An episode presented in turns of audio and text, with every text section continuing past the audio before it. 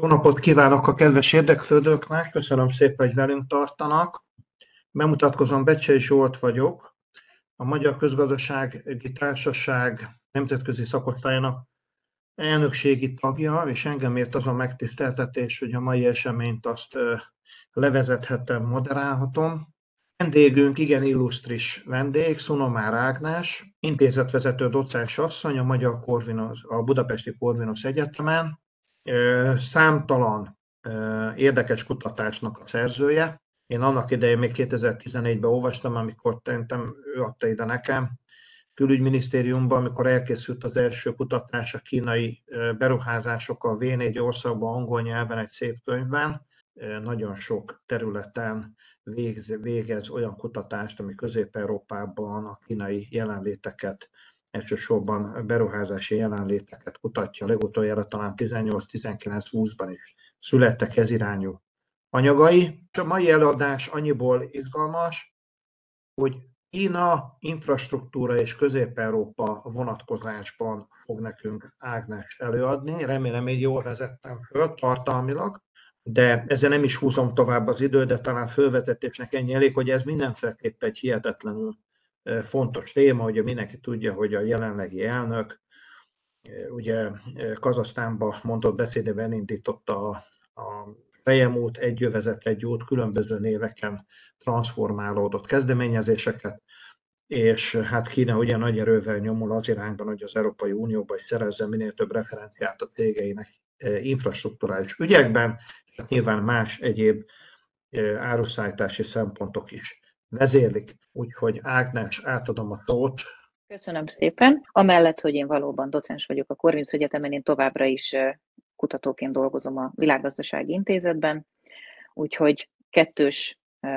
kalapban vagyok most itt, ha úgy tetszik, már csak azért is, mert a kutatás, amiről most beszélni fogok, az alapvetően végé is, tehát világgazdasági intézeti színekben indult, de nyilván ettől nem független az egyetemi pozícióm sem. A, igyekeztem, nyilván ha az ember címet ad, akkor, akkor igyekszik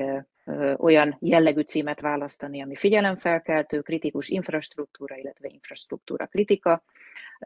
Nem érdemes túlzottan túlgondolni ezt a címet. A lényege tulajdonképpen az, hogy milyen jellegű eltérő válaszok születnek Kína infrastruktúra építési törekvéseire a kelet-közép-európai régióban, és miért vannak ezek az eltérő válaszok. Kínáról nagyon sokat beszélünk, tény, hogy az utóbbi időszak turbulens nemzetközi, követke, nemzetközi körülményei miatt talán egy kicsit kevesebbet, mint mondjuk az orosz-ukrán háborút megelőzően, de azért egy kifejezetten forró téma ez továbbra is. Ugyanaz volt a, a COVID járvány előtt, közben és tulajdonképpen napjainkban is. Hiába e, például az előbb említett COVID járvány miatt a, kínai működőtőkebefektetések globális lassulása, ettől még Európa megőrizte a pozícióját, mint a kínai FDI egyik legfontosabb célpontja, és azért ez általában meglehetősen széles körű tőkebefektetéseket jelent, tehát feldolgozóipartól, energiától, közművektől, közlekedéstől kezdve a pénzügyi szektorig, és még hosszan sorolhatnám, hogy milyen ügyletekig terjed, akár zöldmezős, akár portfólióbefektetés, akár európai cégeknek a felvásárlása, ami mind-mind meglehetősen intenzíven jelen van a kutatói szférában is, tehát foglalkoztatja nem csak az üzleti szférát, a politikai szférát, hanem értelemszerűen a kutatói szférát is. Az FDI ügyletek mellett viszont azért az utóbbi időben egyre inkább megerősödött a kínai jelenlét az európai infrastruktúra építésen keresztül is. Ez a, az új út vagy az egy út egy övezet kezdeményezés egyik hozadéka tulajdonképpen. Hidak Szerbiában és Horvátországban, autópályák Montenegróban, Bulgáriában, erőművek, szénerőművek Bosznia-Hercegovinában és Észak-Macedóniában, valamint az előbb már említett Budapest-Belgrád vasútvonal tulajdonképpen csak néhány példa a már megvalósult vagy még folyamatban lévő ügyletek közül, és azért akár csak a működőtőke befektetések esetén az infrastruktúrális projektekre is ugyanúgy igaz, hogy ezeknek a nagyságrendje, ezeknek a sebessége, valamint az érintett ágazatok azért gyakran stratégiai fontosságúak, és éppen ezért meglehetősen jelentős politikai, illetve média figyelmet váltanak ki Európa szerte. Ennek a tágabb témának én egy szűkebb szegletére koncentrálok Kelet-Közép-Európára, ami ugyanakkor alapvetően ugyanúgy fontos, és bizonyos szempontból európai értelemben is fontos, mert hogy gyakorlatilag ezeknek az előbb említett infrastruktúrális projekteknek a nagy része, az kifejezetten Kelet-Közép-Európát célozza meg. Kelet-Közép-Európában épülnek azok a hidak, utak, vasutak, erőművek, amelyeken keresztül tulajdonképpen a kínai infrastruktúrális vállalatok megjelennek Európában, illetve az Európai Unióban is. Ezen a dián szerepel a kutatás címe, a, annak a kutatásnak a címe, aminek egy résztémájáról beszélek én a mai napon. Ahogy a cím is mutatja,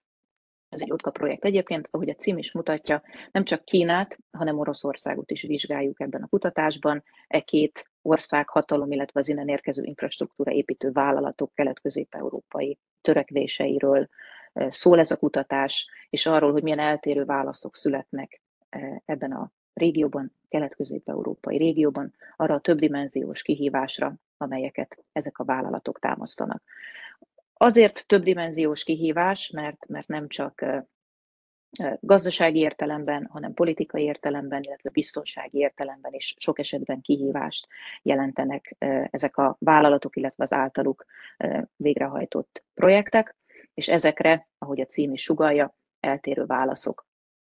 születnek jellemzően. Bevezetés és kutatási kérdés. Ugye az előbb már röviden felvezettem az építőipari vállalatok, orosz, illetve kínai építővállalatok térhódítását Kelet-Közép-Európában, illetve azt, hogy mind Európai Uniós, mind pedig amerikai részről ezt egy meglehetősen jelentős frusztráció övezi, főként amiatt, hogy ennek milyen lehetséges hatásai, következményei lehetnek magára a régióra, Kelet-Közép-Európára és szélesebb értelemben Európára is. Nyilván az, hogy az Európai Unió, illetve az Egyesült Államok frusztrált ebben a tekintetben, ez, ez nem is hagyja szó nélkül, ezeket a hatalmakat is értelemszerűen megpróbálnak valamilyen módon hatással lenni a kelet-közép-európai országokra is. Van, ahol táptalajra találnak az ő félelmeik, vagy adott esetben a sokszor kifejezetten jogos aggájaik az akár kínai, akár orosz infrastruktúra építéssel kapcsolatban, van, hogy nem mert hogy az egyértelműen kijelenthető, hogy a kelet-közép-európai országok azok megosztottak a tekintetben, hogy hogyan viszonyuljanak ahhoz a kérdéshez, hogy az infrastruktúra építést, ami egyébként a legtöbb kelet-közép-európai országban egy meg, meglehetősen fontos kérdés, a fejlődés egyik kulcsa, hogy ebbe bevonjanak-e Európán kívüli szereplőket is, Nyilván számos ok, és ezekre majd kitérünk, számos indok szól amellett, hogy miért vonjanak be Európán kívüli szereplőket, mert adott esetben olcsóbbak, adott esetben különböző csomagokat kínálnak, és nincsenek mondjuk politikai elvárásaik, de a ellene is egy csomó szempont szól, az előbb említett gazdasági, politikai és biztonsági aspektusok részeként. A kutatást azért kezdeményeztük, mert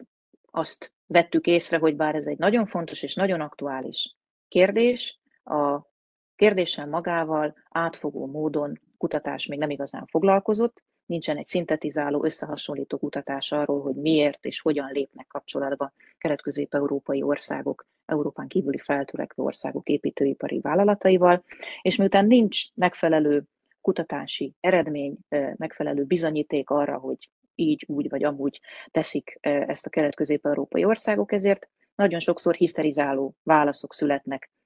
a, akár a kínai, akár az orosz infrastruktúra építési törekvésekre, amelyek lehet, hogy jogosak, de emögött sokszor feltételezés van csak,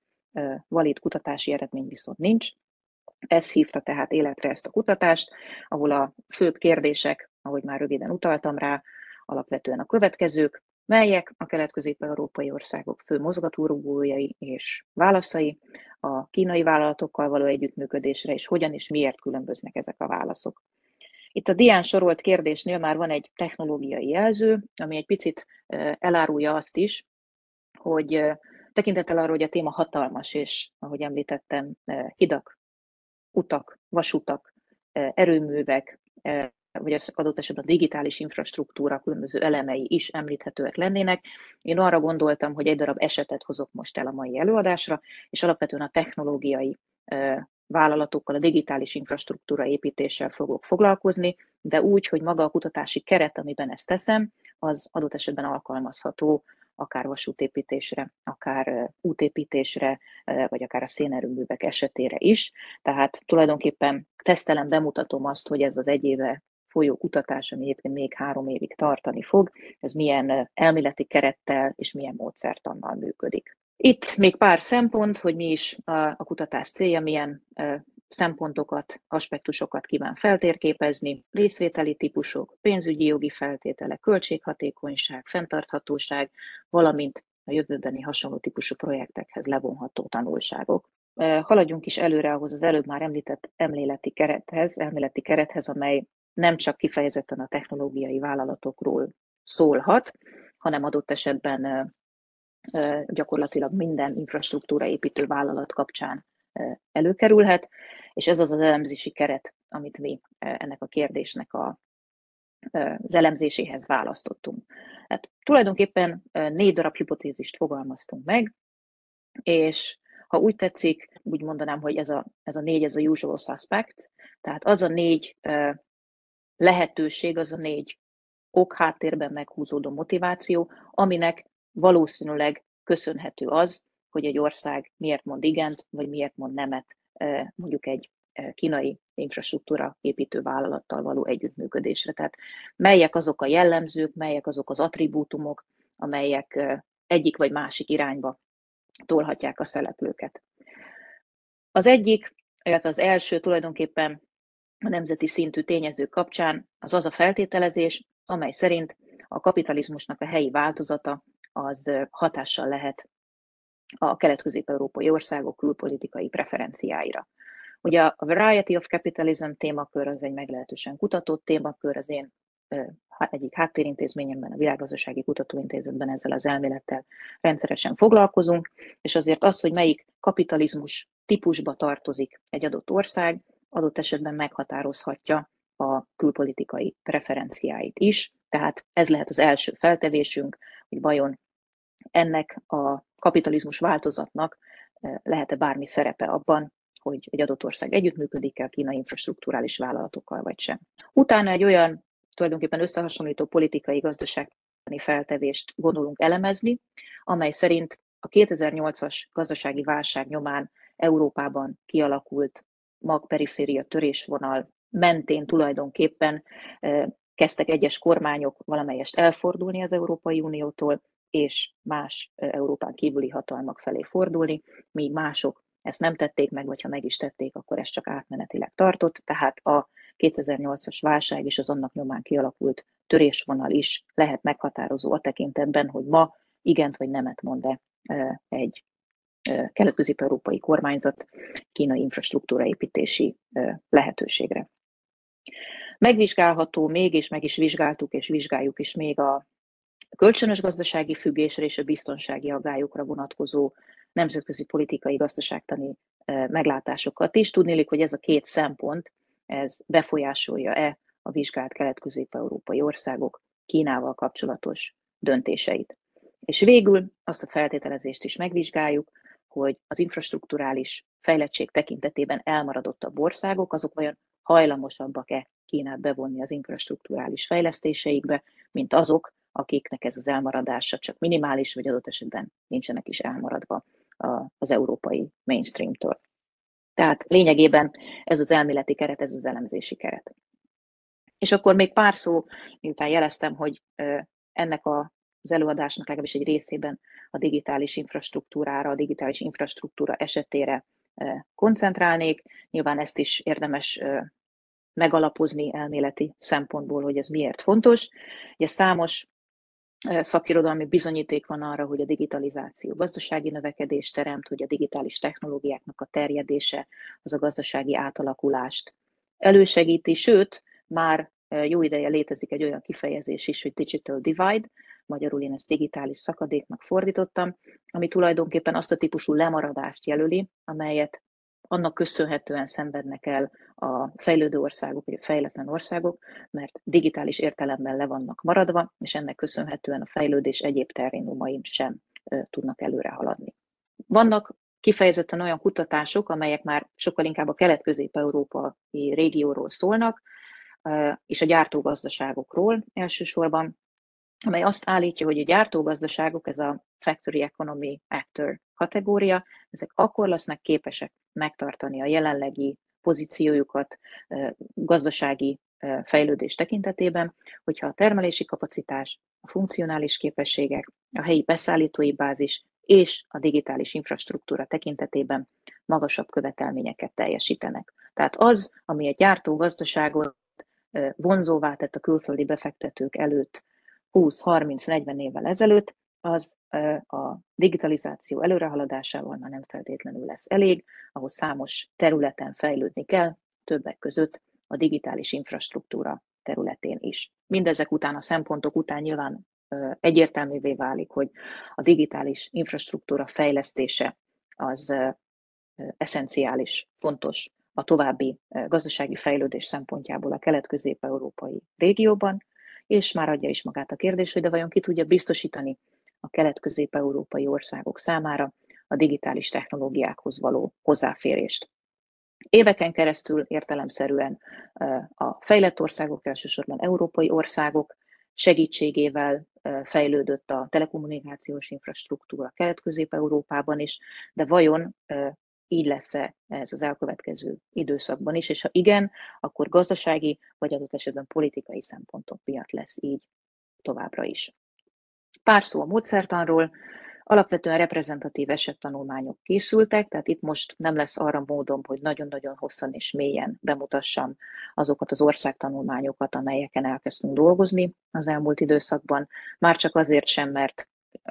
leginkább a digitális infrastruktúra területe az, ahol előrébb állunk, talán még az energetikai infrastruktúra, de számos aspektus kutatása még hátra van. De minden esetre a digitális infrastruktúra tekintetében már vannak reprezentatív eseteink, amelyeket be tudok itt mutatni. Nyilván túl vagyunk egy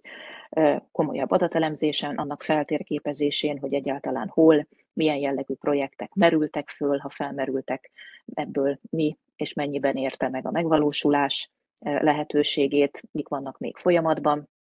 Erről tehát elkezdtünk tulajdonképpen egy kis adatbázist építeni, és készült több szakértői és vállalati interjú a kelet-közép-európai régióban, elég sok országban, leginkább azokban az országokban, ahol vannak kínai projektek, digitális infrastruktúrával kapcsolatos projektek, és egyébként ilyenből elég sok van, mert hogy és ezt itt alul, alább az ábrán írom is. Itt ugyan digitális sejemútról beszélünk, amelyik a Belt and Road kezdeményezés, tehát az új sejemút kezdeményezés egyik leágazása, és ez önmagában egy sokkal szélesebb projekt, sem mint hogy csak az 5G hálózat kiépítéséről szólna, fintechektől kezdve számos egyéb aspektust magában foglal, de itt a kelet-közép-európai régióban nagyon úgy tűnik, hogy a digitális sejemút mint olyan, az gyakorlatilag kimerül az 5G hálózat építés, vagy a Huawei kérdésben. Leginkább erre korlátozódik az ezzel kapcsolatos vita. Éppen ezért azokban az országokban érdemes vizsgálódni, ahol a Huawei jelen van. A Huawei viszont jelen van egyébként nagyon sok kelet-közép-európai országban.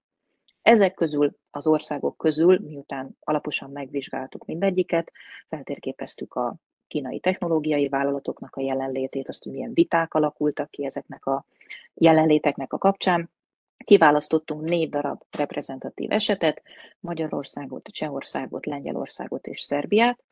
A célunk alapvetően az volt, hogy találjunk úgynevezett pro és úgynevezett kontra országokat, tehát olyan országokat, amelyek kifejezetten örömmel működnek együtt a kínai technológiai vállalatokkal, és olyanokat, amelyek leginkább nem kívánnak együttműködni a kínai technológiai vállalatokkal. Ehhez gyakorlatilag elegendő lett volna akár két esettípusnak a kiválasztása, tehát egy, amelyik az igen, és egy, amelyik a nem tábort erősíti, de ahogy mélyebbre ástunk és vizsgálgattuk a, a motivációt, a, a kiinduló okokat, a döntések gyökerét, rá kellett jönnünk, hogy nagyon sok esetben más áll a háttérben a nem vagy az igen mögött, és éppen ezért végül négy reprezentatív esetet választottunk ki. Egy kevés adat még az elején, aminek érdekében röviden összefoglaltam, hogy melyek azok a mutatók, amelyekkel a digitalizáció szintjét mérni lehet. Itt most én nyilván nem mennék túlzottan a részletekbe, már csak azért is, mert már csak azért sem, mert gondolom, hogy a többség hallott már a, az Európai Bizottság Digitális Gazdaság és Társadalom Indexéről, ez egy kompozit index, amelyik nagyon sok releváns mutatót gyűjt magába, és az Európai Unió teljes egészében, sőt, még más országokban, például többek között Szerbia esetében is mér számos olyan dimenziót, aminek a kapcsán a, a digitalizáció szintjét meg lehet határozni. De ott van még a Global Innovation Index, ami a, a WIPO-nak az index, ez is egy kompozit index, több mint 80 mutatóból áll, és végül ott van még, ha már a Huawei-ről beszélünk, a, a Global Connectivity Index, amit a, az előbb említett kínai tech óriás, a Huawei kezdett használni évekkel ezelőtt, 79 ország digitális gazdaság felé tett előrehaladását méri, és gyakorlatilag ugyanazt a digitalizációs potenciált méri az egyes országok esetében, picit máshogy, mint a másik két index. Ebben a táblázatban pedig az látszik, hogy ezek az előbb említett indexek hogyan rangsorolják a kelet-közép-európai országokat. Viszonyítási alapként Németország is bekerült a táblázatnak a tetejére, csak hogy lássuk, hogy nagyjából Németországhoz képest hogy szerepelnek a kelet-közép-európai országok. Miután a három index nem fed át egymással tökéletesen, van egy-két olyan index, ami például nem is feltétlenül szolgáltat adatot például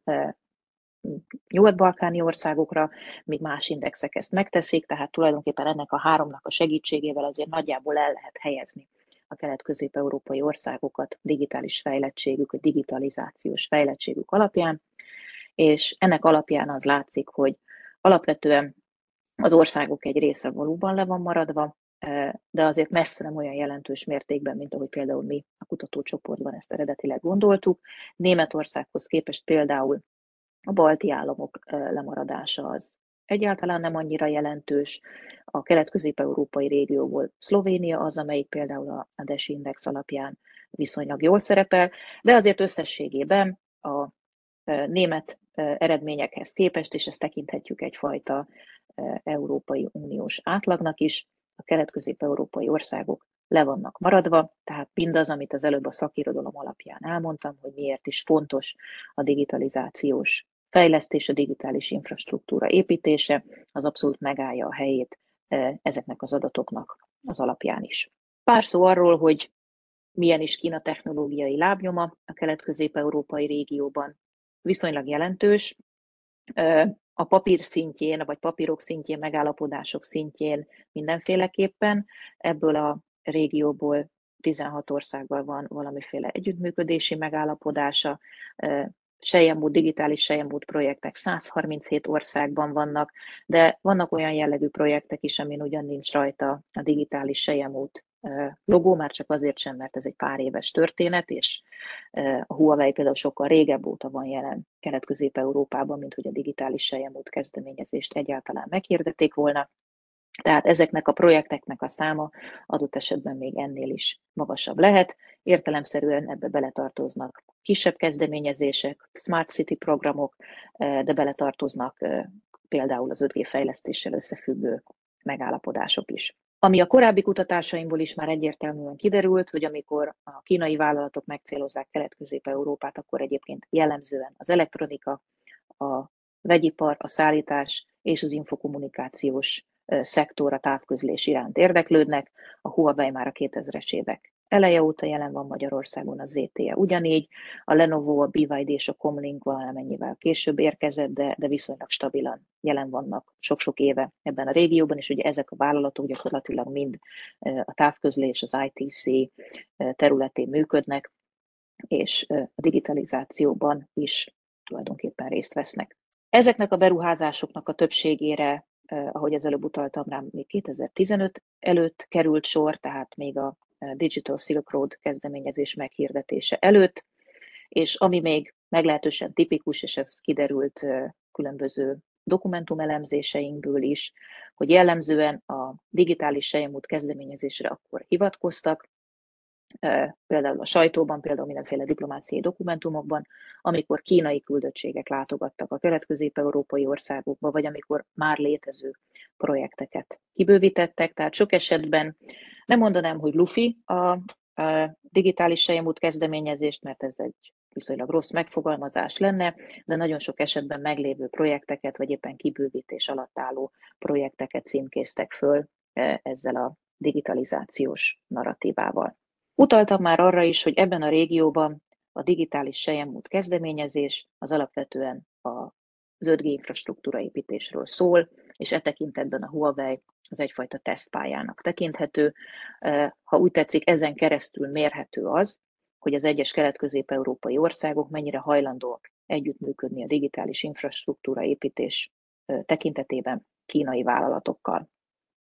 És miután ilyen jellegű kezdeményezés majd minden kelet-közép-európai országban volt, és ezekre születtek különböző válaszok is, ezért ez egy nagyon jó mérőeszközként vagy mérőpontként, viszonyítási pontként használható. Az első időszakot egyébként egy hurrá optimizmus jellemezte a legtöbb kelet-közép-európai ország esetében. 5G fejlesztés tekintetében abban az időszakban a Huawei abszolút élen járt, világelső volt, sokkal jobban állt például, mint az Ericsson vagy bármilyen más vállalat, amelyik egyáltalán szóba jön 5G fejlesztés tekintetében, és miután megvolt a technológiájuk, és relatíve olcsón is adták, vagy legalábbis erre lehetett számítani, a kezdet-kezdetén a legtöbb kelet-közép-európai ország alapvetően nyitott volt erre az együttműködésre. De ugye ez még az az időszak volt, amikor kevesebb aggodalmat,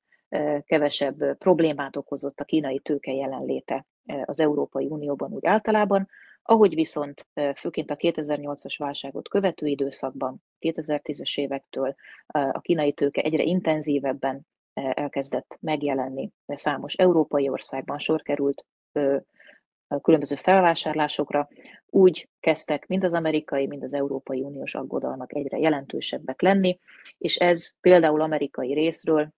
viszonylag jelentős nyomássá transformálódott. Egyfajta nyomást helyeztek az amerikaiak a kelet-közép-európai kormányzatokra a tekintetben, hogy valljanak szint, és lehetőség szerint korlátozzák az együttműködést a kínai távközlési vállalatokkal, legyenek velük szemben óvatosabbak. Volt számos delegáció, amerikai delegáció, amelyiket e tekintetben körbejárta többször is a kelet-közép-európai kormányzatokat, és úgy tűnt, hogy ennek, illetve az európai deklarált aggodalmaknak megvolt a maga hatása, mert hogy egy idő után a kelet-közép-európai kormányok jelentős része óvatosabbá vált a kínai távközlési vállalatokkal szemben, tehát az ő részvételüket az 5G hálózatok kiépítésében már sokkal kevésbé szorgalmazta, vagy kifejezetten tiltotta. Ez viszont nem volt igaz alapvetően minden egyes kormányzatra, sőt, tulajdonképpen több variáció is létezik. Vannak, akik nem hajlandóak a kínai vállalatokat biztonsági fenyegetésnek tekinteni, és kifejezetten szorgalmazzák a velük való együttműködést. A másik véglet az az, akik közös nyilatkozatot is aláírtak az Egyesült Államokkal az 5G biztonság fontosságáról, vagy még nem írták alá, de készek csatlakozni hozzá, és ugyan ezek a nyilatkozatok hivatalosan nem Kínáról szólnak, de valójában aki a sorok között olvas, az nyilvánvalóan azt látja, hogy ezek a nyilatkozatok Kínáról szólnak, vagyis arról, hogy az 5G hálózat kiépítésében a kínai vállalatoknak nem kellene tányért osztani az asztalnál. És a harmadik csoport a bizonytalanok csoportja. Ez a csoport egyébként folyamatosan szűkül, de továbbra is vannak olyan régiós országok, amelyek nem igazán hoztak döntést még ebben a kérdésben. És akkor ebből az ország csoportból különíthető el, vagy belőlük alakítható ki a már említett pro és kontra csoport, tehát azoknak a csoportja, akik szorgalmazzák,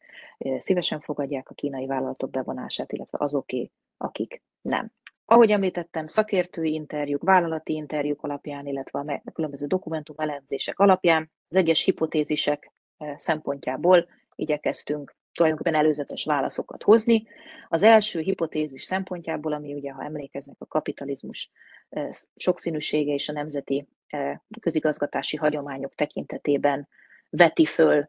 az esetleges meghatározó szerepet. Itt ugye különösebben nem kellett mélyre ásnunk ahhoz, hogy megállapíthassuk, hogy azért a kelet-közép-európai országok többsége az a kapitalizmus és speciális változatát, az úgynevezett függő piacgazdaságot képviseli. Tehát e tekintetben olyan nagyon nagy különbség nincs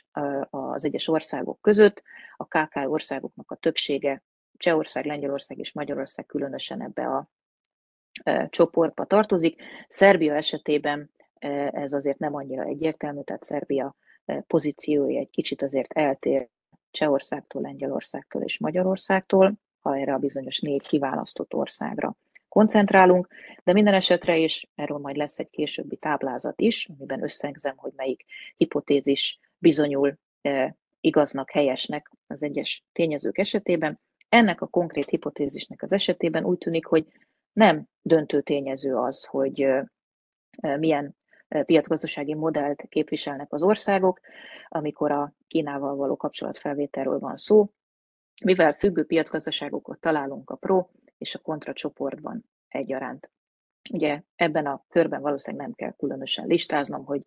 Magyarország az, amelyik a pro csoportba tartozik, és Csehország, illetve Lengyelország az, amelyik a kontra csoportba sorolható. Szerbia is a pro csoportba sorolható, tehát ő is örömmel és elég intenzíven működik együtt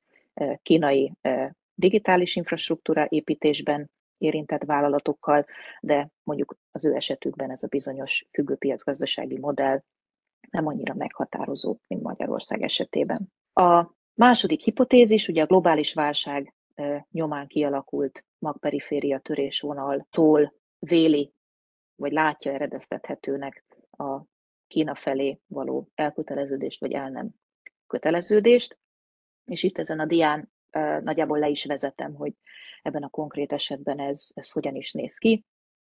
Ugye a kelet-közép-európai országok mind exportorientált gazdaságok, nyitott gazdaságok, amelyek az ide érkező külföldi működőtőke befektetéseknek köszönhetően elég jelentősen függnek a nyugat-európai partnereiktől, mert hogy ezeknek a befektetéseknek a nagy része a nyugat-európai partnerektől érkezik. Éppen ezért akár egy globális lassulás, akár egy válság, vagy a fő exportpiacok keresletének a visszaesése az igen negatív hatással tud lenni a gazdasági növekedésre. Éppen ezért a 2008-as válság az valóban azt az érzést kelthette és keltette is számos kelet-közép-európai kormányzatban, hogy a nyugat sebezhető, erre az azt megelőző években nem feltétlenül láttak példát, illetve az is elég erőteljesen megmutatkozott, hogy a nyugattól való túlzott függőség az a gazdasági felzárkózást, a gazdasági fejlődést veszélyeztetheti. Ennek eredményeképpen pedig valóban számos országban, köztük Magyarországban is megfogant az a gondolat, hogy lehet, hogy diversifikálni kellene a külföldi kapcsolatrendszert, és nem függeni ilyen mértékben a nyugat-európai partnerektől. Magyarországon ugye ennek a kezdeményezésnek az eklatás példája volt a e, keleti nyitás stratégiája, aminek pontosan az volt a célja, hogy ezt az erős függőséget valamennyire csökkentse, a, a külgazdasági kapcsolatrendszer diversifikálja, és hasonló, még ha nem is ilyen mértékű, de hasonló kezdeményezésre sor került a régió többi országában, így Lengyelországban, Csehországban és Szerbiában is, de valóban egyébként nem annyira artikuláltan, mint a magyar esetben.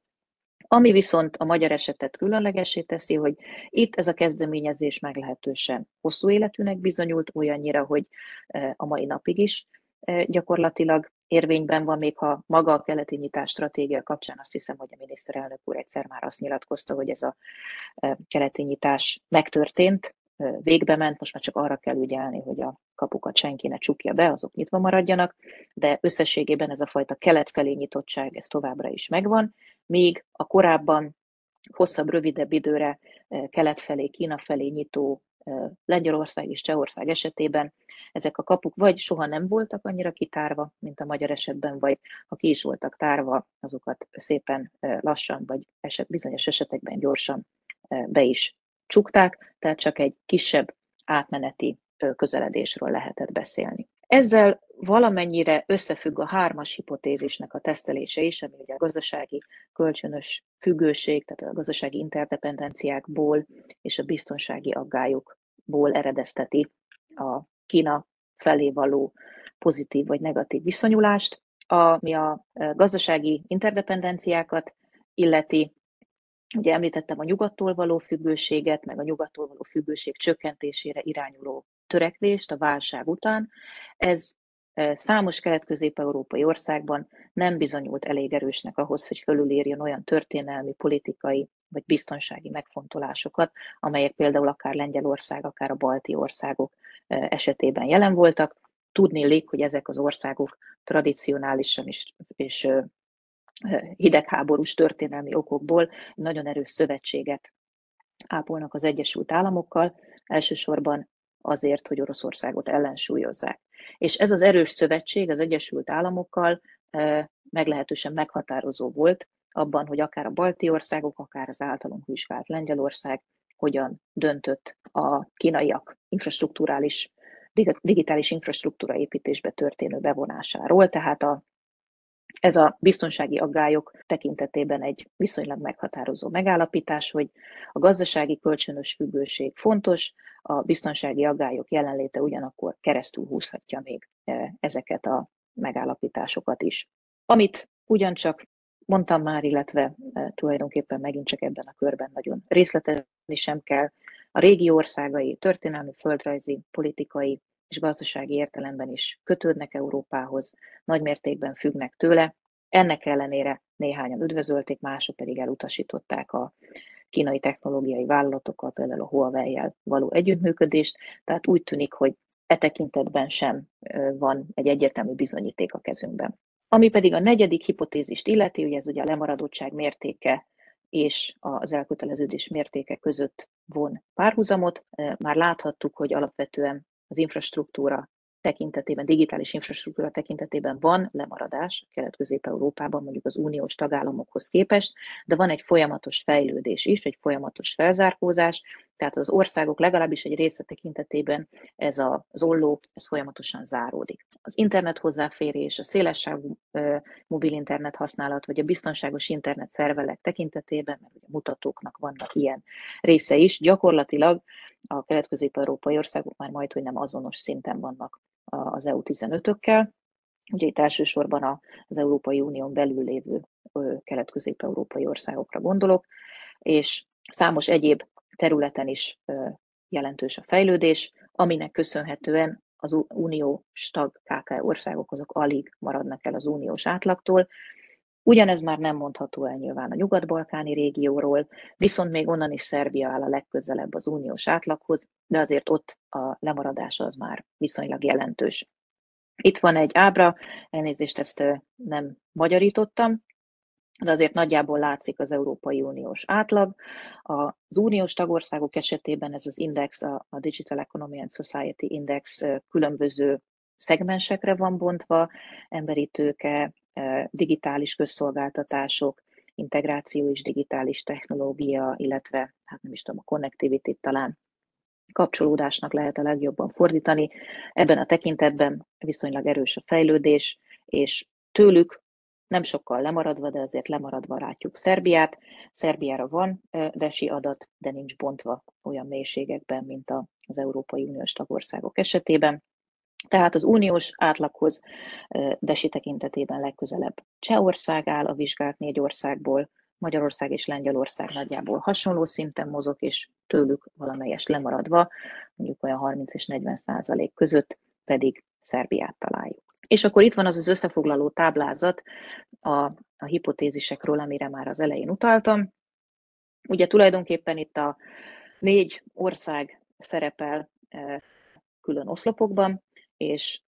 jellemezve vannak azt szerint, hogy ők a kontra vagy a pro csoportba tartoznak-e. Értelemszerűen, hogy már említettem, Csehország és Lengyelország a kínai digitális infrastruktúrális vállalatokat ellenző, Magyarország e, és Szerbia pedig az őket üdvözlő országok csoportjába tartozik, és itt e, tulajdonképpen a négy hipotézist, illetve a harmadik hipotézist én e, A és B pontra, vagy egyes és kettes pontra bontottam, azok mentén nézi meg, hogy, hogy melyik állja meg a helyét. Ugye függő piacgazdasági típusú kapitalizmus variánsról van-e szó, ez ugye alapvetően igaz Csehországra, Magyarországra és Lengyelországra is, Szerbiára talán kevésbé, viszont ahogy látható, X-et találunk a pro és a kontra csoportban is. A másik hipotézis a válság hatásait vizsgálja, illetve azt, hogy kialakult-e egyfajta nyitottság a nem európai hatalmak felé a válság eredményeként. Ez egyértelműen igaz Csehországra, Magyarországra és Lengyelországra is. Szerbiára azért nem igaz ez a konkrét hipotézis, mert a szerb nyitás az tulajdonképpen korábbról eredeztethető, azért Szerbia Európán kívüli kapcsolatai mindig is erősebbek voltak, mint a visegrádi országoké, tradicionálisan jó kapcsolatot ápolt az oroszokkal, Törökországgal is, és tulajdonképpen a kínai kapcsolat is ehhez illeszkedik, tehát ott is kialakult egy bizonyos fokú nyitottság, ugyanakkor ez nem hozható összefüggésbe a 2008-as válsággal, ezért abban a sorban nem szerepel X. A biztonsági aggályok Kínak az esetében voltak meghatározóak, itt azért már kirajzolódik valamiféle mintázat, a kontraországok esetében a biztonsági aggályok azok jelentősek, elsősorban történelmi okok miatt, vagy akár az, az amerikai kapcsolat erőssége folytán. Magyarország és Szerbia esetében ez úgy tűnik, hogy kevésbé van jelen. Gazdasági függőség Európával, így gyakorlatilag mind a négy szereplő esetében beszélhetünk ilyenről. Nyilván ennek a függőségnek a mértéke azért változó. Ha lehetne kisebb X-et tenni Szerbiához, valószínűleg kisebb X-et tennék, de ott is egy elég jelentős gazdasági függőség van Európával. Ennek ellenére kontra és pro országokat is találunk az X-ek között. És végül jelentős infrastruktúrális remaradás, ez mely országokra igaz. Tulajdonképpen, ha a jelentős szót húzzuk alá, jelentős jelzőt hangsúlyozzuk, akkor jelentős lemaradásról valójában csak Szerbia esetében beszélhetünk, vagyis ez sem feltétlenül magyarázza azt, hogy például a kevesebb vagy minimális lemaradással küzdő Magyarország miért mond igent, miközben a vele nagyjából hasonló digitális szinten lévő Lengyelország miért mond nemet. Ez a négy hipotézis, amit az előadás elején felvetettem, és az előbb be is mutattam, alapvetően csak az úgynevezett kontra országok esetében igazolható, tehát csak azon országok esetében állja meg a helyét, amelyek tartózkodnak lehetőség szerint a kínai digitális vállalatokkal történő együttműködéstől. Ráadásul, és ez is alapvetően az interjúkból derült ki, ezeknek az országoknak a döntéseit jellemzően politikai és biztonsági feltételezések vezérlik, nem pedig gazdasági megfontolások, annak ellenére, hogy alapvetően egy meglehetősen erőteljesen gazdasági kérdésről beszélünk, tudnélik a digitális infrastruktúra építéséről, fejlesztéséről. Ugye az előadás elején hosszan ecseteltem, hogy miért és mennyire fontos ez a további gazdasági fejlődés szempontjából a régióban.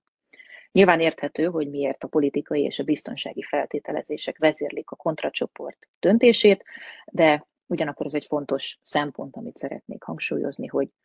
a nem is, a nem a kínai vállalatokkal történő együttműködésre is politikai és biztonsági megfontolásból születik. Szerbia és Magyarország esetében az az előbb említett négy hipotézis ugye nem igazolható.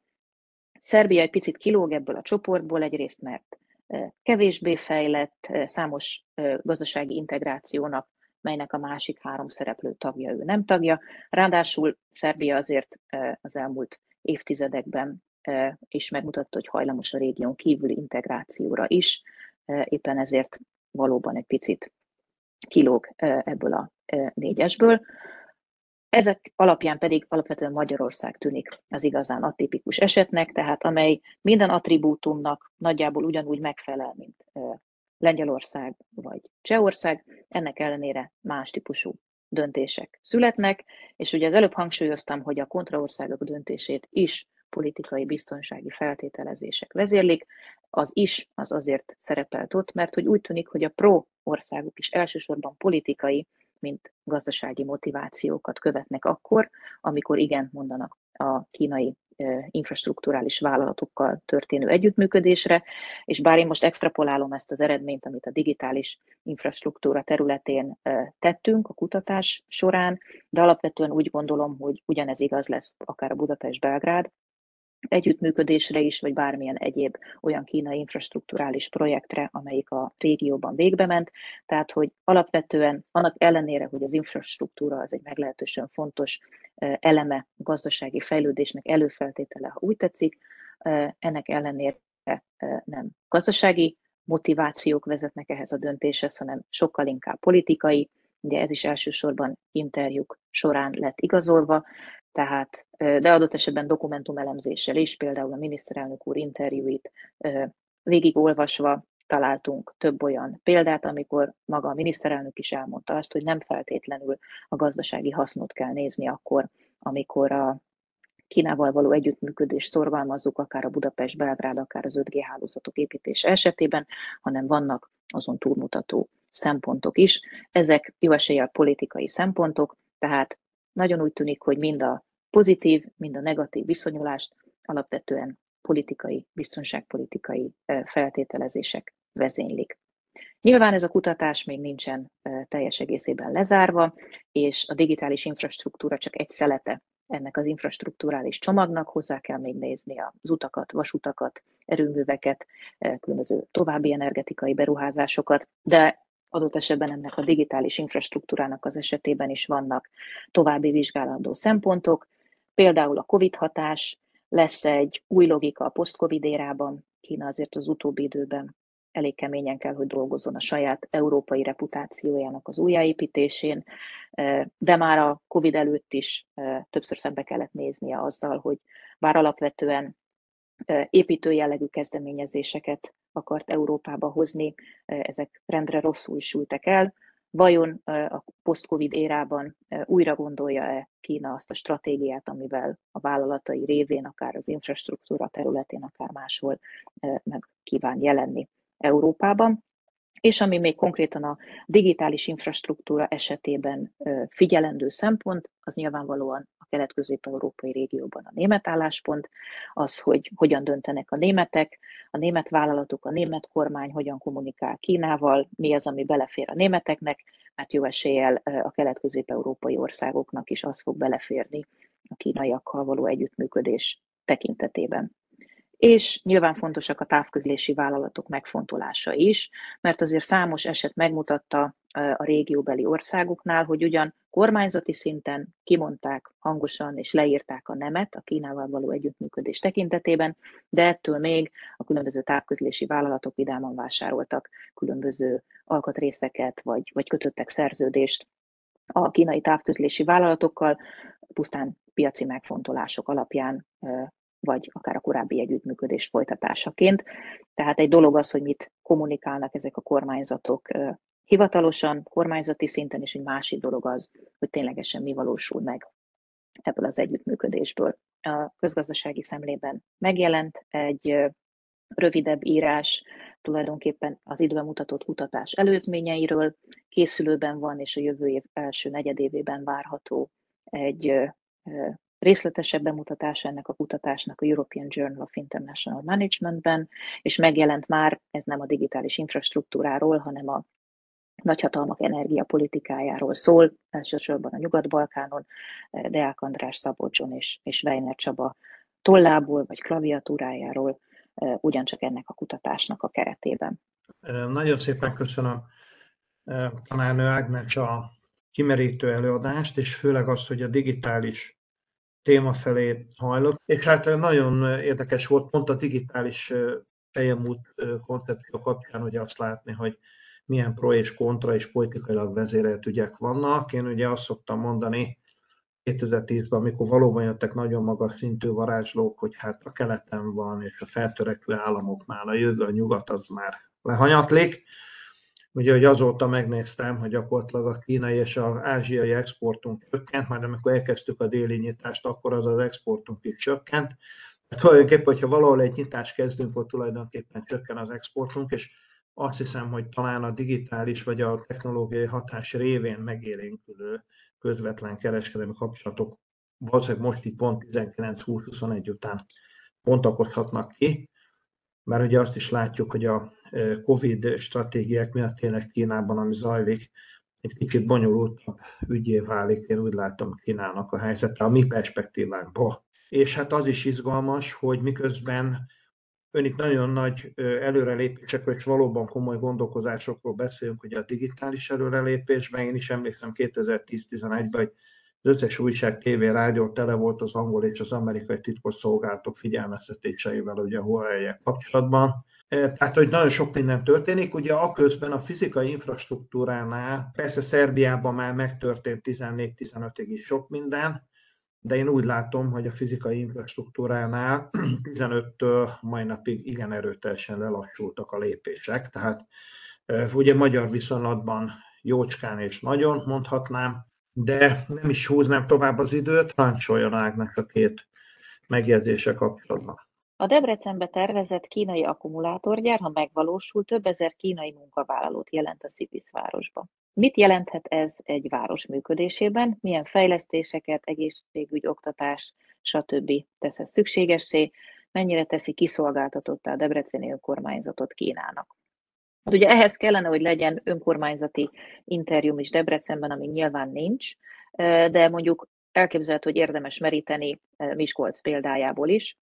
Ugye Miskolcon, vagy Miskolc közelében a, a borsotkemet vásárolta föl a Van Hua még a 2010-es évek elején, és elég intenzíven jelen volt a, a borsotkem nyilván a környező települések és Miskolc életében is, és elképzelhető, hogy, hogy valami hasonlóra lehet számítani. Debreceni projekt esetében is. Biztos vagyok benne, hogy fejlesztéseket szükségesé tesz, de ugye ehhez majd azt kell látni, hogy ez az akkumulátorgyár hogyan valósul meg, jelente majd kínai munkavállalókat. Őszintén szólva én biztos vagyok benne, hogy több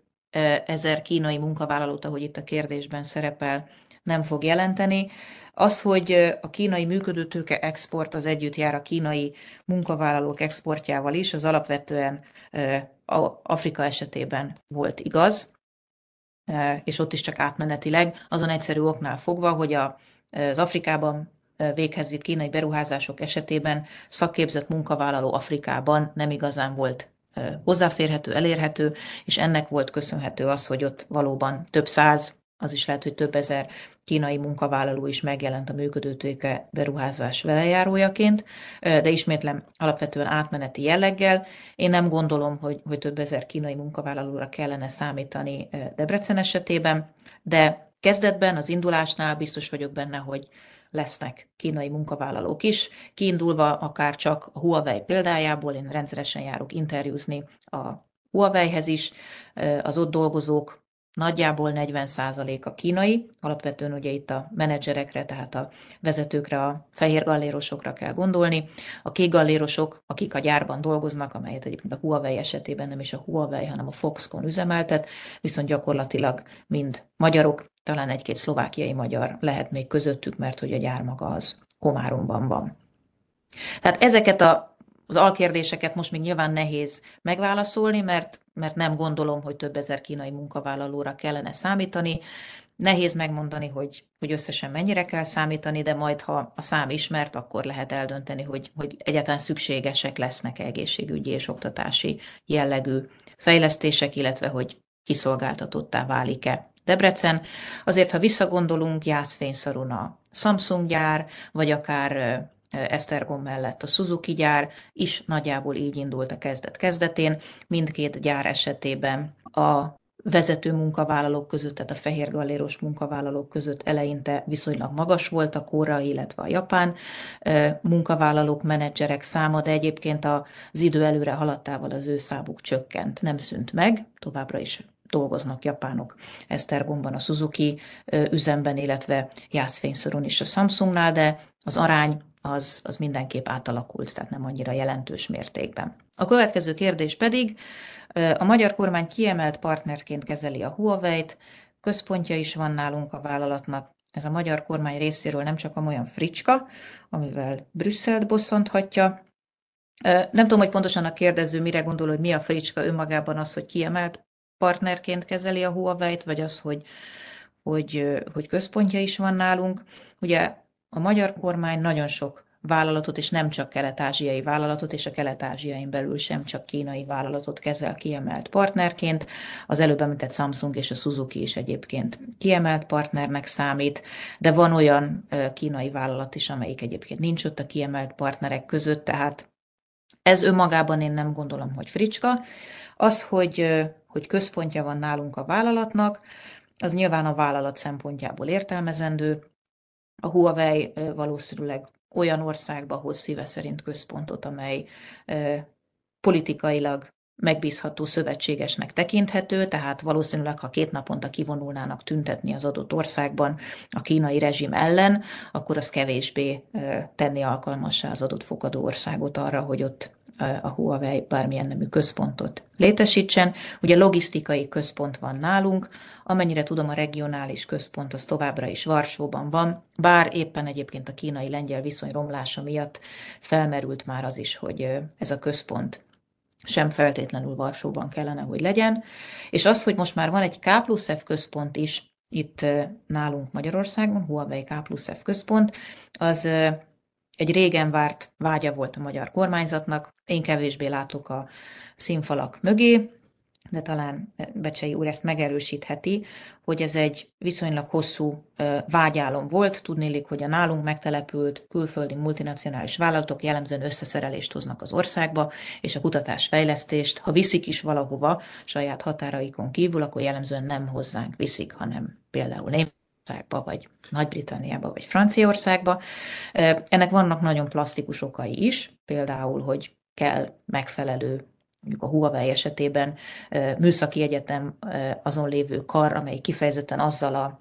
területtel foglalkozik, amivel, amiben a Huawei éppen kutatásfejlesztési tevékenységet végez. Nyilván ehhez a, az infrastruktúra és a tudás sokkal inkább rendelkezésre áll adott esetben egy nagy német egyetemen, mint mondjuk nálunk a BMN, de ennek ellenére a Huawei egyébként intenzíven együttműködik, például amennyire tudom a BME-vel is, és K plusz F tekintetében is megtették a szükséges lépést, és megnyitották a K plusz F központot pár évvel ezelőtt, ami egyébként nem feltétlenül független, és itt most csak én szövök összeesküvés elméleteket, attól a döntéstől, amikor maga a magyar külügyminiszter kommunikálta azt, hogy annak ellenére, hogy az Egyesült Államok megpróbált ugyan nyomást gyakorolni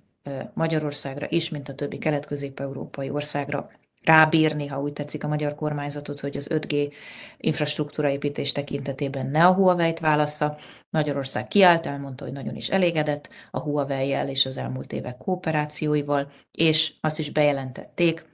hogy Magyarországon az 5G infrastruktúrát azt a Huawei fogja fejleszteni. Nyilván hozzátették, hogy kart-karba öltve azokkal a német, illetve brit telekommunikációs vállalatokkal, amelyek egyébként globális szinten ugyancsak együttműködnek a Huawei-jel, de minden esetre megszületett ez a nyilatkozat, ami utána többször megerősítést is nyert, és ezt nem sokkal követte a Huawei döntése, hogy akkor hoznak egy K plusz F központot Magyarországra. Én, de ismétlem, ez csak én vagyok, erről bizonyítékom nincs, látok összefüggést a két döntés között. Hát köszönöm Ágnes, így a megszólítottság jogán annyit hagy mondjak hozzá, hogy ilyen teljes mértékben óvatosságát a káposzteffel kapcsolatban is osztom, illetve a kínai munkaerővel kapcsolatban, hogy mondott ugye a kivitelezéseknél. Tehát valóban a Budapest-Belgrádnál is ugye hatalmas kétségbeesés jelent meg, hogy Uramisten itt Kiskörös és Kiskohalas között ugye kínai konténervárosok fognak megjelenni és egyebek, de ez valószínűsíthetően ők tényleg akkor viszik oda kínai munkaerőt, hogyha nagyon muszáj. Az egy más dolog, hogy nálunk most már általában multinacionális cégeknek, főleg ugye a beruházáshoz kötött támogatások kapcsán adott eh, pénzek szinte most már ugye a munkaerő hiányt állítanak el a magyar tulajdonú cégeknél, tehát többe kerül a leves, mint a hús, de ez egy más kérdés, az általános külgazdaságpolitikával függ össze, viszont azt is meg tudom erősíteni, megboldogult államtitkár koromból is, és azóta is, ahogy nézegettem a dolgokat, hogy a K plusz központokat, hogyha megnézzük az eredmény oldalról, most akár Siemens, akár Huawei, bárki más csinálja, tehát ez megint általános nem Kína specifikus, akkor azt látjuk, hogy akár az európai, az EPO-nál bejegyzett szabadalmak száma, vagy egyebek az ég a világon semmiben nem nő, ami azt jelzi, és ugye nem is engedték magas politikai szinten, például a nálunk bejegyzett szabadalmakat kötni a támogatást egy káposztafle telepedő központnál, hogy úgy viszik el a külföldi cégek, de mondom, ez nem Kína specifikus, mert ez a német is ugyanúgy megcsinálja, hogy az amerikai úgy viszik el innen bejegyzésre a, a létrehozott szabadalmakat vagy eredményeket, mint a 26, tehát gyakorlatilag enklávészerűen jelenik meg itt, sőt, a kell, akkor magát a mérnököt is kiviszik Németországba egy idő után. De hát ez, ez egy más típusú kihívás, hogy valóban azt meg tudjuk oldani, hogy ezek itt legyenek bejelentve, vagy valami itteni gyártásba kerüljenek át, és ne enklávészerűen utazgassanak ott nagyon jó magyar mérnökök, mert ettől még nem biztos, hogy sokkal előrébb jutunk. És hát azzal is egyetértek, hogyha az ember megnézi ezeket a szabadalom, meg hasznosítási mutatókat, akkor a kelet-nyugati szakadék az szinte iszonyúan magas, még a szlovénokkal együtt is. Tehát hatalmas különbség van, akár Olaszország és Magyarország vagy Szlovénia között is. Most jött azóta már, hogy ezt a szórakoztató reakciómat elmondtam, egy újabb megjegyzés. Még annyit mondanék el ahhoz, amit ön mondott a, Igen. az itteni K plusz F központok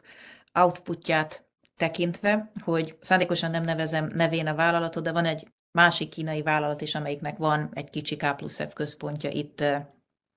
Magyarországon. Én annál a vállalatnál is interjúztam, és azért jobban benézve ott a függöny mögé, ezt nyilván nem szó szerint kell érteni, kiderült, hogy az a K plusz F központ valójában nagyjából a design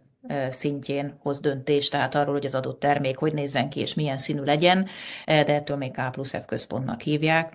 Valószínűleg valójában nem annak kellene hívni, de akkor olvasom a következő kérdést.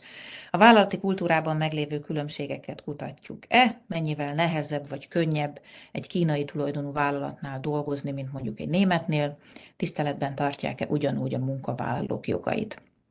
Ugye alapvetően én nem menedzsment kérdéseket kutatok, de pontosan a vállalati interjúim során, amin alapvetően mondjuk motivációkra, különböző kihívásokra voltam kíváncsi, nyilván nagyon sokszor tapasztaltam én is, hogy, hogy hogyan működik emberi erőforrás menedzsment szempontjából egy kelet-ázsiai vállalat, úgyhogy jelentek meg cikkeim ebben a témában is voltak társszerzős cikkek, kutatások ebben a témában. Nagyon nehéz úgy rangsorolni, hogy nehezebbe vagy könnyebb. Bizonyos szempontból elképzelhető, hogy könnyebb, míg más szempontból lényegesen nehezebb. A multi az alapvetően multi, akkor is, ha kínai, akkor is, ha japán, akkor is, ha német és minél nagyobb méretekben működik, valószínűleg annál kevésbé koncentrál a munkavállalók különböző egyéni igényeire. Voltam hatalmas japán üzemek, vagy japán tulajdonú, koreai tulajdonú, kínai tulajdonú üzemekben is, és olyan óriási nagy különbséget egyébként nem tapasztaltam. A kínaiakhoz nehezebb bejutni, tehát például ahhoz, hogy én interjút készítsek velük, sokkal több kört kell futni, mint mondjuk egy japán vállalathoz, de alapvetően azok a vállalatok, amelyek az Európai Unióban és ezen belül például Magyarországon termelnek, nekik tiszteletben kell tartaniuk a munkavállalói jogokat, vannak törvényi különböző szabályozási előírások, amelyekhez igazodniuk kell, amennyiben ezt nem teszik, akkor ugyanazokat a következményeket kell elszenvedniük, mint egy magyar vagy egy itt megtelepült német vállalatnak.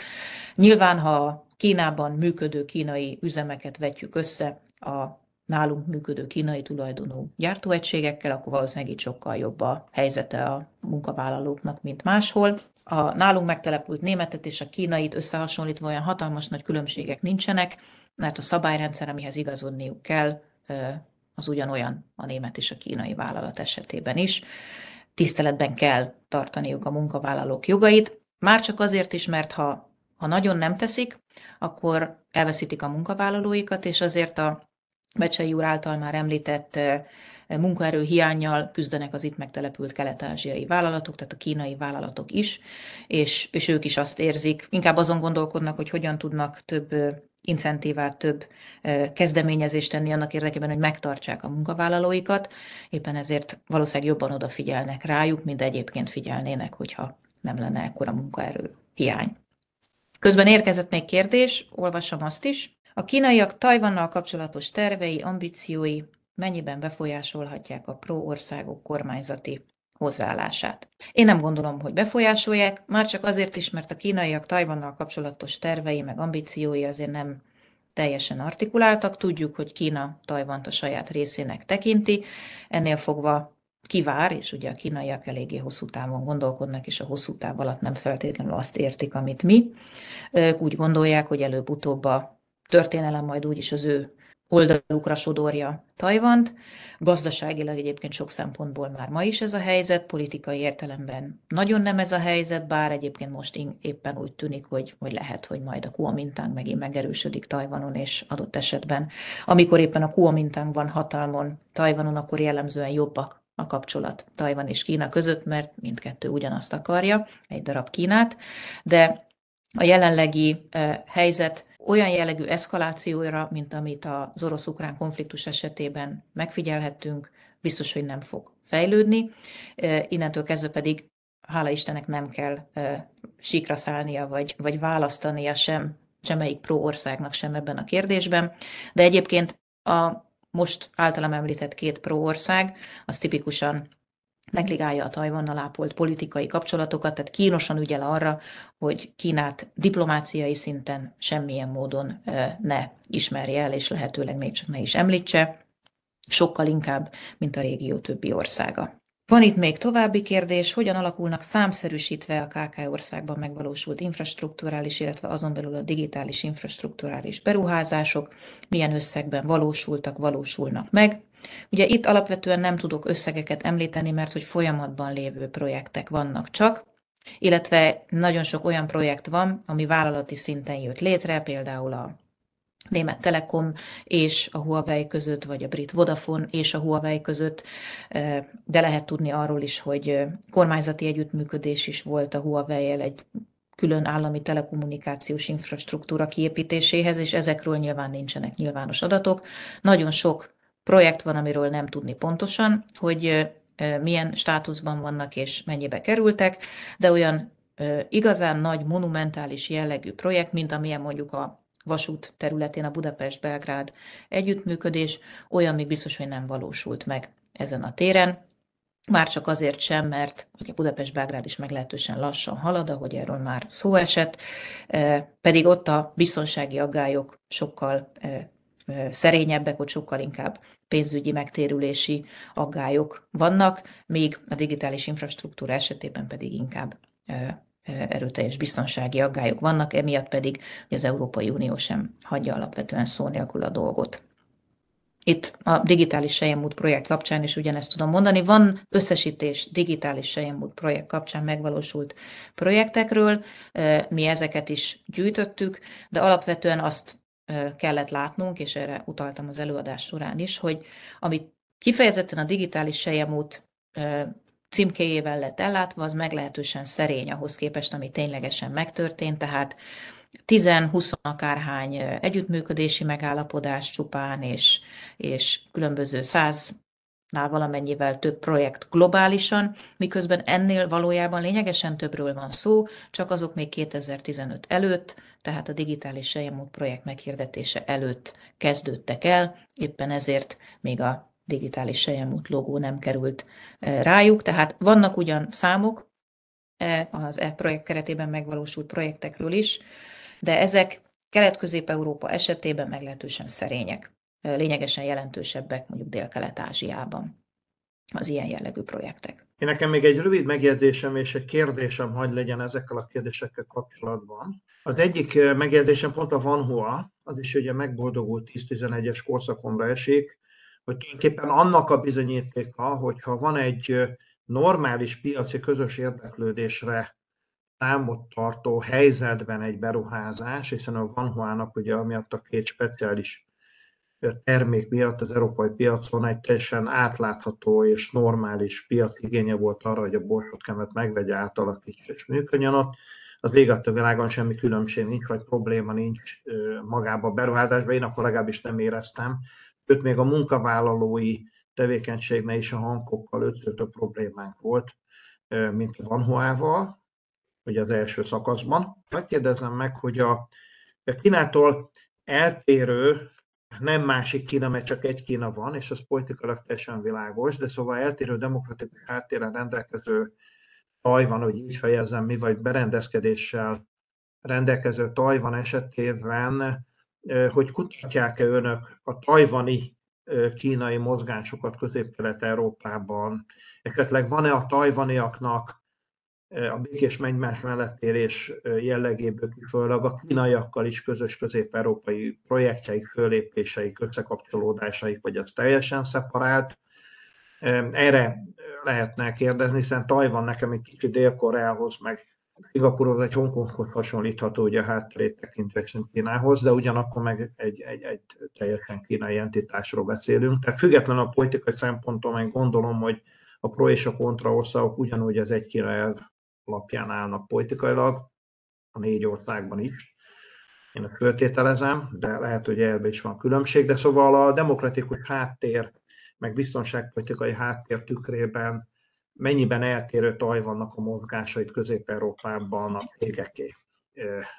Kínához képest, vagy, vagy nézik -e ezt, vagy nyomulnak-e? Van ilyen jellegű kutatás is, illetve nemrégiben zárult egy ilyen jellegű kutatás, amit a Tajvani Akadémia Szinikával közösen folytattam. Ez egy viszonylag nagy projekt, amiben bevontak számos kutatót, számos nem európai régióból is. Más régiókban a cél alapvetően annak a vizsgálata volt, hogy a kínai és a tajvani gazdasági előrenyomulás a különböző országokban, régiókban mennyire idéz elő fordulást a diplomáciai kapcsolatokban. Ugye Latin Amerikában többször láttunk olyat, hogy országok váltottak, és akik korábban Tajvant ismerték el, a kínai népköztársaságot ismerték el onnantól, vagy fordítva vannak olyan szereplők, akik többször is eljátszották ezt, általában nem függetlenül attól a gazdasági pénzügyi csomagtól, amit a éppen aktuális szereplőtől kaptak. És az én feladatom az volt ennek a kutatásnak a, az esetében, hogy, hogy egymás mellé tegyem a kínai és a tajvani jelenlétet, és egy nagyon érdekes eredmény született. Tudnélik az, hogy a tajvaniakat a politikai tényezők nem igazán befolyásolják, ellentétben a kínaiakkal, akik jellemzően odahozzák a működőtőke befektetést, odahozzák a pénzüket, ahol politikailag egyfajta stabilitásban bízhatnak, tehát ahol a politikai kapcsolat stabil, a fogadó és a küldő ország között, ott értelemszerűen kínai esetben sokkal több működőtőke befektetést és vállalatot találunk, addig feltételezhető lenne ezzel a logikával, hogy Tajvan esetében meg elsősorban majd oda megy a tajvani vállalat, ahol a politikai hangulat barátibb, de pont az ellenkezője az igaz, a tajvani vállalatok nem állami tulajdonú vállalatok, és hihetetlenül pragmatikus módon működnek, és oda mennek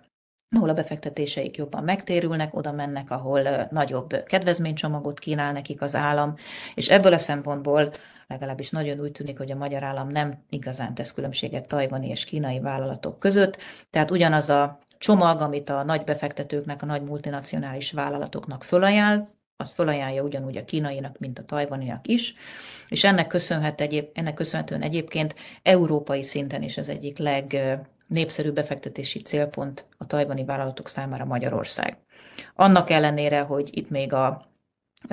diplomata rendszámot is elvették tőlük pár évvel ezelőtt, ami korábban járt a tajvani képviseletnek, most már az sem jár. Hihetetlenül minimalizált a viszonyrendszer, tulajdonképpen csak a kulturális és oktatási együttműködésre korlátozódik Magyarország és Tajvan között. Ennek ellenére a tajvani vállalatok kedvelt célpontja vagyunk. Részben a már említett gazdasági ösztönzők miatt, amelyeket nekik is kínálunk, és nekik ez fontosabb, mint a politikai légkör. Részben pedig azért, mert a tajvani multinacionális vállalatok nagy része elég jó partneri viszonyt ápol a kínai multinacionális vállalatokkal. Lehet egy gyártóüzem ez, akár Kínában, vagy valamilyen egyéb globális együttműködés. Az előbb utaltam a Huawei-re, aminek a gyártási tevékenységét itt nálunk Magyarországon nem maga a Huawei, hanem a Foxconn végzi. A Foxconn egy tajvani vállalat, és a Huawei és a Foxconn között egy meglehetősen gördülékeny együttműködés van hosszú-hosszú évek óta, tehát nem csak itt gyárt a Foxconn a Huawei-nek nálunk, hanem a világ más pontjain is.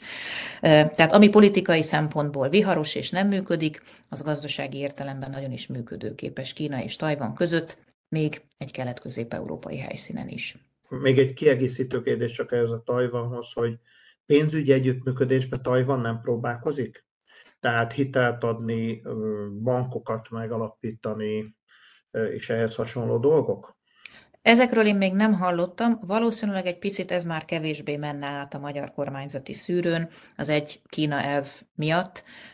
mint bármi egyéb, ami egyébként a a kutatásból még kiderült, hogy mitől lehetne, vagy mivel lehetne még több tajvani tőkét vonzani a régióba, mi tenni népszerűbbé Tajvant Kelet-Közép-Európában, az alapvető megint csak a K plusz F volt, tehát ha már senki más nem akar ide igazi K plusz F tevékenységet hozni, akkor a tajvaniak ezt akár meg is próbálhatnák, és lehet, hogy ez viszont már növelné az ázsiójukat ebben a régióban. Én nagyon szépen köszönöm Tonomár Ágnesnek ezt a nagyon professzionalista bemutatást, köszönöm ezt a másfél órát Szonomár Ágnesnek, és én nagyon szépen szeretném megköszönni a a résztvevőknek is, hogy ezen a nagyon nívós programon részt vehettünk.